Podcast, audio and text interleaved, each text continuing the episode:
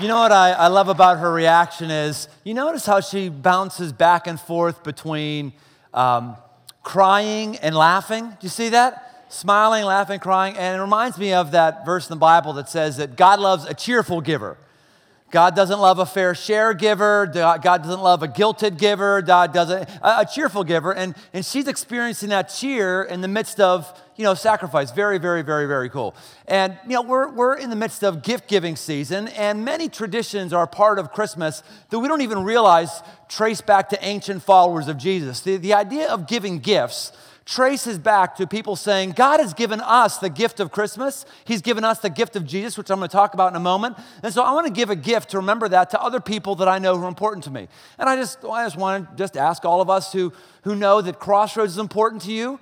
Uh, we create infrastructures around here that create sustaining life change, spiritual growth in all of us, and actual physical sustenance all across the globe. To just think about what it means for us to be generous this year if this is a place you call home. It might be $5, $50, $500, $5,000, $50,000. I don't know what it is, but I'm just asking all of us who really call this place home part of the team to think through God, how can I honor you by being a, a cheerful giver this year? Well, speaking of cheerful, I've got my sweater on right here, and uh, I'm surprised Kelly didn't make fun of my sweater, though maybe she did.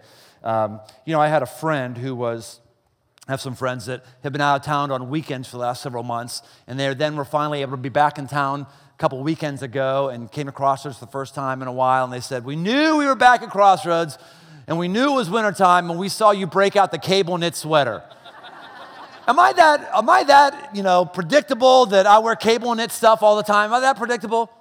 Yes, all right, that's okay. I don't, I don't mind being, pre- being predictable. Well, at the same time, I like the predictability of every year Christmas centering down on what Christmas is. That's what we're going to do today. And God, I'm asking that you would uh, help us see Christmas with fresh eyes. Some of us are going to hear things we've never heard before. Some of us are going to hear things that we've forgotten.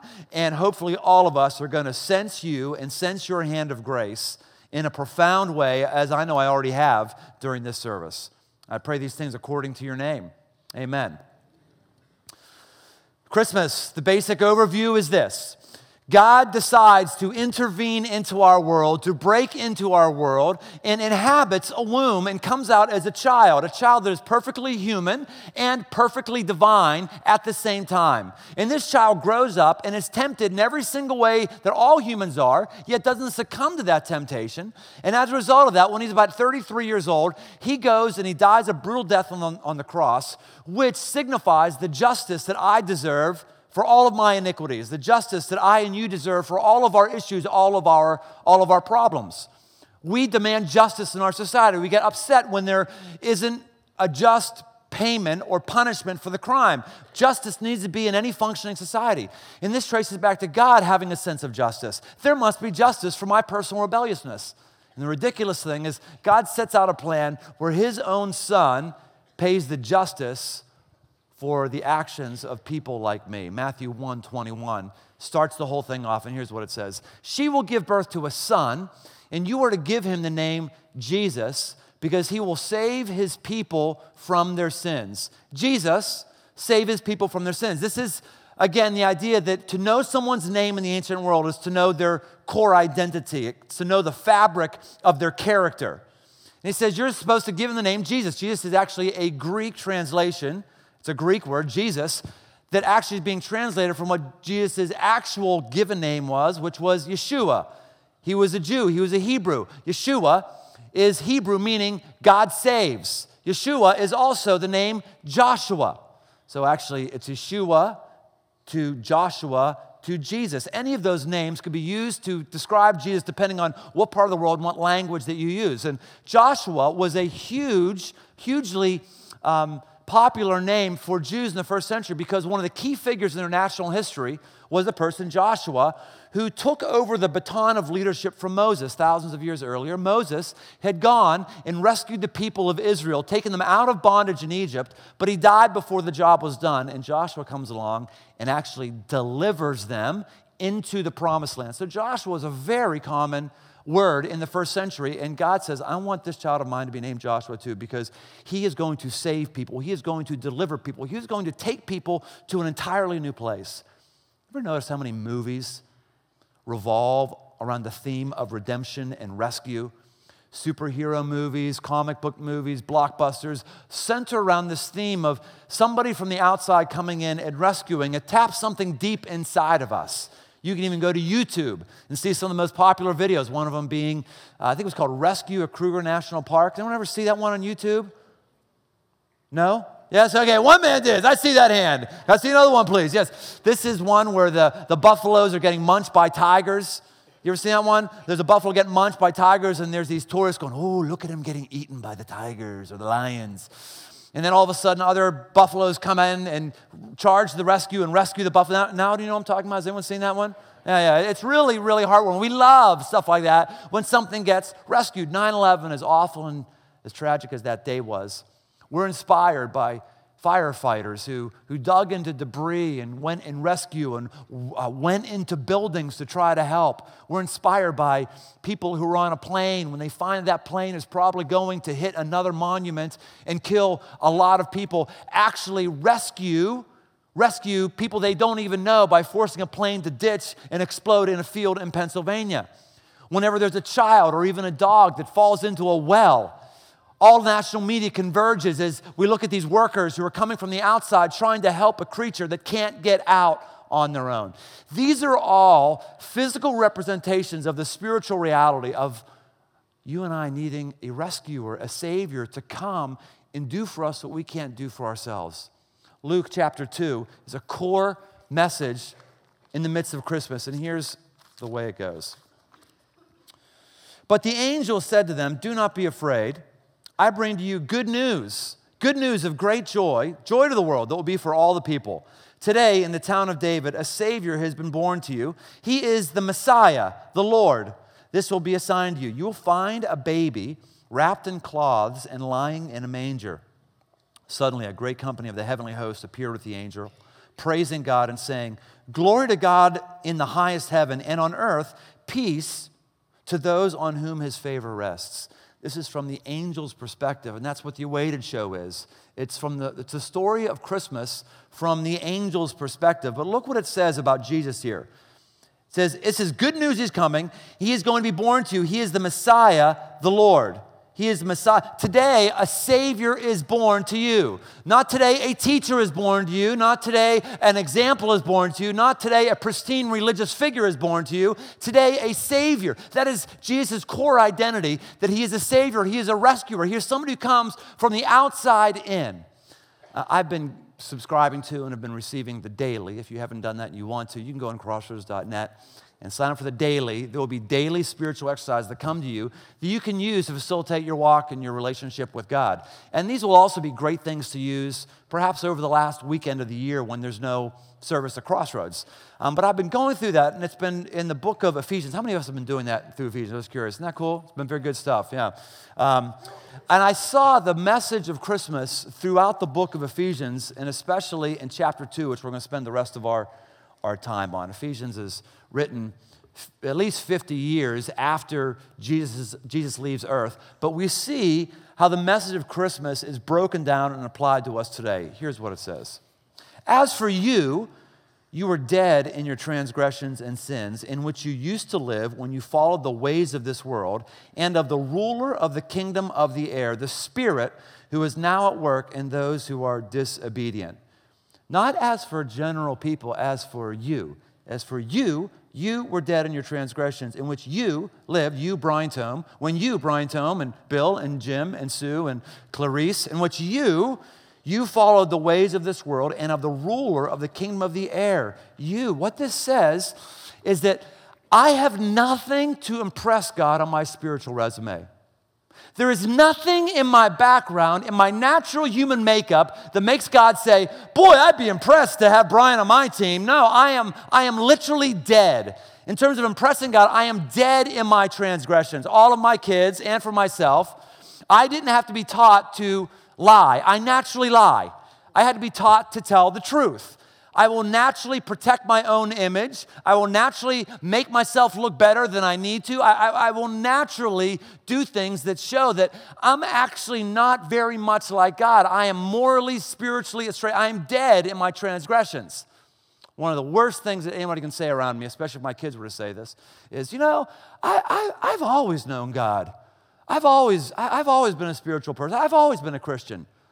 I, I would rather you take your fingernails across the chalkboard while I eat the chalk. That is just, honestly, about the most disgusting thing I've ever heard. Because what it says is, I don't need saved. I don't need rescued. I, have never had any problems in my life. I'm, I'm a really good person that God is very thankful to have. I'm just, I may maybe have some little flaws, but I'm an understandably flawed person in need of just a few things to take me over the top. No, no, you're a dead person. You are spiritually dead. I am a spiritually dead person. My kids, just because they've been going to church for their whole life and, and they're, they're on the lineage downline of a pastor, it does not impress God at all just because they have some moral things in their life that other people might not have, or just because you've not done things that other people have, it doesn't mean that we impress God. I am dead. I am, I am in a well when it comes to impressing God. In my natural fallen condition, I can't climb up out of the well. I need somebody to come and save me. I need somebody to come and rescue me. And it continues to blow this out even more in verse 3. All of us who who also lived among them at one time, gratifying the cravings of our sinful nature and following its desires and thoughts. Like the rest, we were by nature deserving of wrath, by nature being dead, and a just God would justifiably come and pour wrath out on me because I am dead and I do not impress him because I am selfish. I look out for myself, I glorify myself, and I don't glorify him. But because of his great love for us, that's the greatest little but you will ever see right there. That's a double entendre, too. But, but, because of his great love for us, God, who is rich in mercy, made us alive with Christ even when we were dead in transgressions. It's by grace that you've been saved. It's amazing. It's, it's the extremity. You're dead, you're bad, you're far from God, you're completely unimpressive, but God, who is rich in mercy, ever patient, ever loving, brings grace and brings us to a new place. This is, this is amazing. This is amazing. The stark differences between these, and there's a God that lives and embraces that entire tension. I was thinking about this while I was on the treadmill a couple weeks ago. I was, um, you know, it's a great thing in America. You know, you can, you don't have to go outside to run, you can run inside. And not only that, you can watch television while you run inside. God bless America. That's just good stuff. Got a little, little television screen right there. All I need is a cooler right beside me. If I had a cooler, they ought to start building those in the treadmills. Everything would be great. And I'm, and I'm running and, uh, and I'm watching this little thing. And somebody before me had it tuned to VH1. So I was watching what was on there. They had this show on there, a reality show on sex, sex addicts. Anybody ever seen that show on VH1? You awful person. I can't believe you watch that. I'm kidding.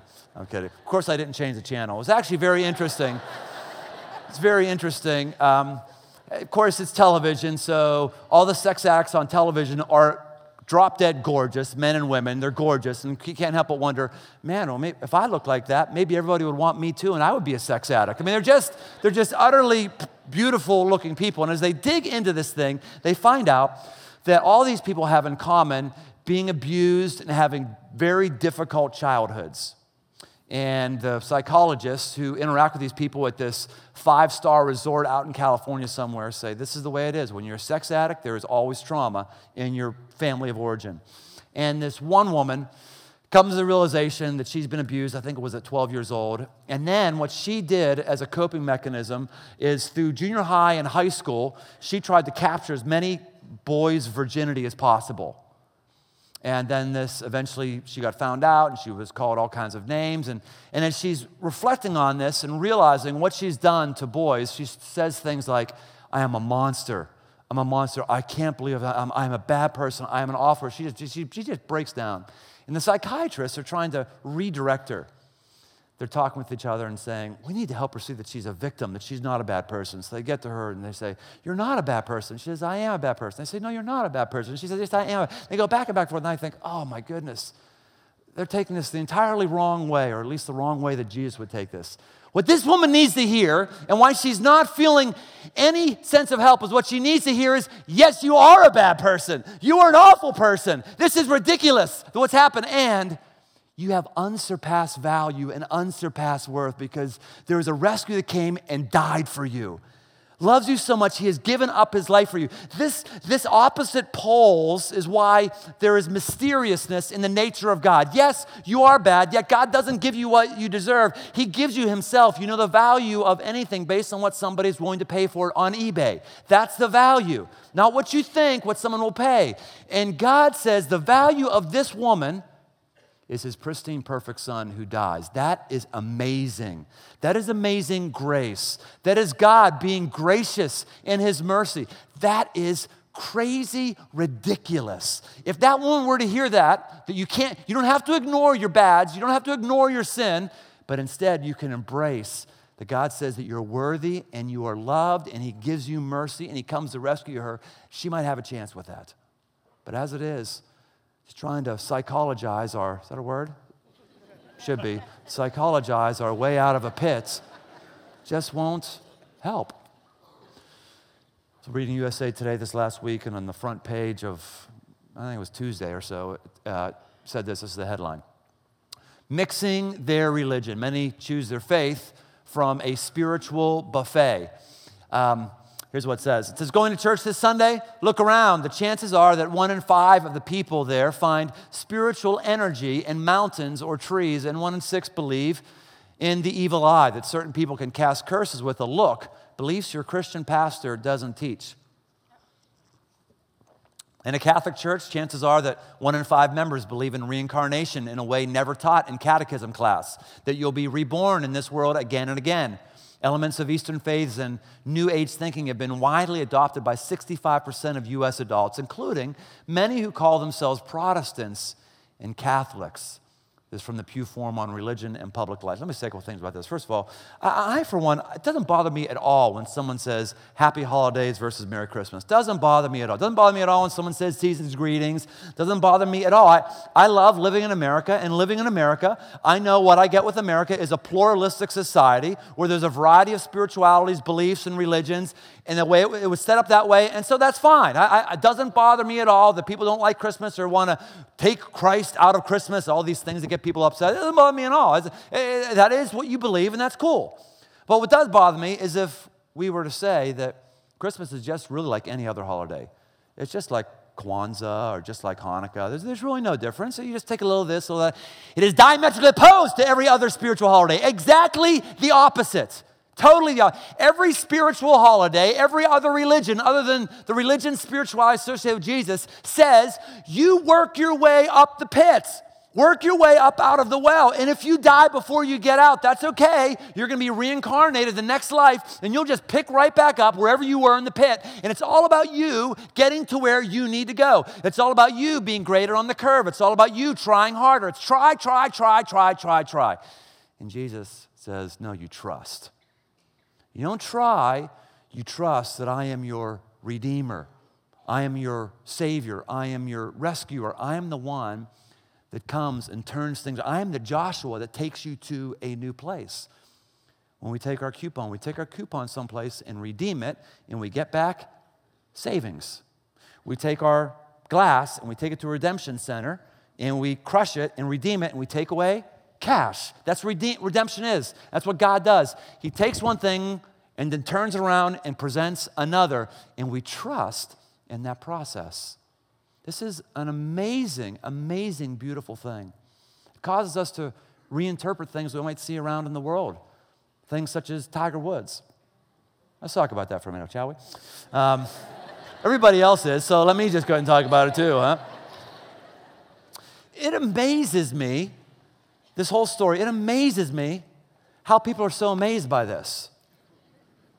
Uh, it amazes me how angry people are with Tiger Woods. And I, I've never been a big Tiger Woods fan, but just, hey, hey, come on, come on.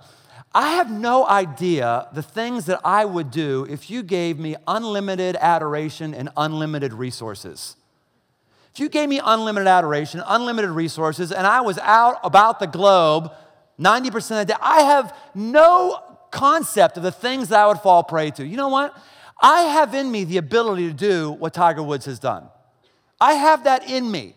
I recognize that in my natural self, I'm a fallen person, my natural self, I, am capable of awful things. And so, why would I be surprised with that? I'm surprised that anybody's surprised. I'm surprised that you have such spiritual pride that you think you're beyond making a mistake because you've never recognized that you're not dead. No, no, no, no. I'm, I'm, a very good person. I could never. Yes, you could. Yes, you could. And if you don't think you can, it shows that you don't know Jesus. You don't have God. You don't have Christmas. Christmas is about people who are lowly in a well, having no hope whatsoever unless it was the grace of God that comes in from the outside. So obviously, I don't approve of all of what Tiger Woods has done, but I root for him. I root for grace to break into his life. And maybe it has. I don't know. I root for mercy to come. I, I, I, root for, I root for him to see that how he applies himself on the golf course, getting himself better and better and better, does not work in the spiritual world. You don't apply yourself and make yourself better and better and better. You trust a redeemer, a rescuer, because unto Tiger is born a savior. Unto Brian is born a savior. Unto Janine is born a rescuer. This is beautiful. This is crazy. I, I really started to see this with fresh perspective when I was over in India a couple months ago. Um, when a girl who's been kidnapped and put into a brothel, forced to do 100, 250 sex acts a month, that girl is dead to society. She is dead. Her life is just over. Um, and then when somebody from the outside comes in, develops a relationship with her to gather evidence, and then goes back and comes back with legal forces and physically raid and take her away, rescue her from her captors, and set her in a safe place, a home. And when that girl, who lives in a spiritual society, hears about Jesus, she has never heard that before. People say all religions are the same. Oh my goodness, I wish you would study a religion sometimes. Uh, this girl has been brought up in a Hindu society where there are figures like the, the god Kali or goddess Kali who devours humans and has skulls around her neck and blood coming out. She's grown up in a society where the gods are very far off. The gods don't come and get you. The gods don't care about you. The gods' toe might fall on you and kill you, literally. But no, the gods don't care about you. And so when she is rescued, when she is redeemed, when she is saved, and for the first time she hears about a Savior, she hears about Jesus, unto us a child is born, she goes, A Savior, I've had one of those. I know what that looks like. Are you telling me that's what Jesus does for me? He will spiritually save me from my guilt and my natural progression of where I was going? And there is reception and there is a trusting. That is beautiful. I, I would want none of us to ever have to experience that kind of pain. But I would want all of us to have some sort of spiritual sanity to realize, no, I am dead in my transgressions. And I need a God that comes and gets me. Verse 7 says this The incomparable riches of his grace. Grace is, a, is not a paycheck. A paycheck is when I work for something and then you give it to me. Grace is just God's riches that he just decides to dump into your account simply because he's God and he's generous. The incomparable riches of his grace expressed in his kindness to us. How's expressed to us? In Jesus Christ. It's not expressed to us in us convincing ourselves that God is good and God is love while He is.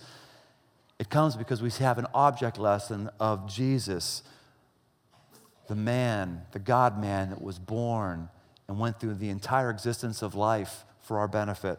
For it is by grace you've been saved through faith, not of yourselves. It's the gift of God, not by works, that no one can boast. Not by works, not by works, not by morality, not by religious upbringing, not by works at all. It's by Jesus' grace, it's by his riches, the Redeemer, the Rescuer, the Savior, to come and, and take Brian away to a new place that I don't have the spiritual fortitude to go on my own. Now, there's two types of people in here that this relates to. Some of us, you're sitting here and this can be your first Christmas. This will be your first Christmas. You're going, wow, I've never considered that before. And you may trust in Jesus this Christmas, and you may know him as Savior, Rescuer, Redeemer, Lover, Merciful One. It's maybe the first time you receive God's gift of salvation, to receive the gift of Jesus, not to barter it with God, but to receive it.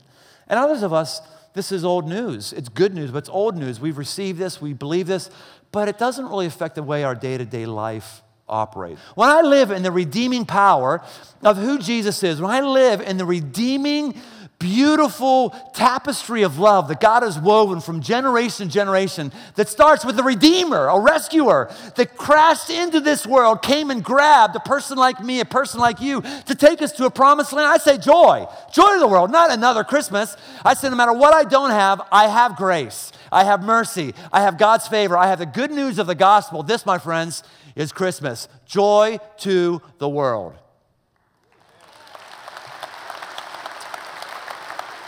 I invite you to uh, stand right now. Why don't we stand right now? And God, this is a prayer of mine. I right now am more spiritually sane than I may ever be as I relive this message. And some of us are more alive right now than we were when we came in here. And we want to keep this going over the next couple weeks, over the next several years and decades. We want to live in the awareness of your gift of grace, your gift of Jesus, the joy that you bring, not the joy I work for, the, journey, uh, the joy I deserve, the joy you bring. God, hear this anthem of ours joy to the world.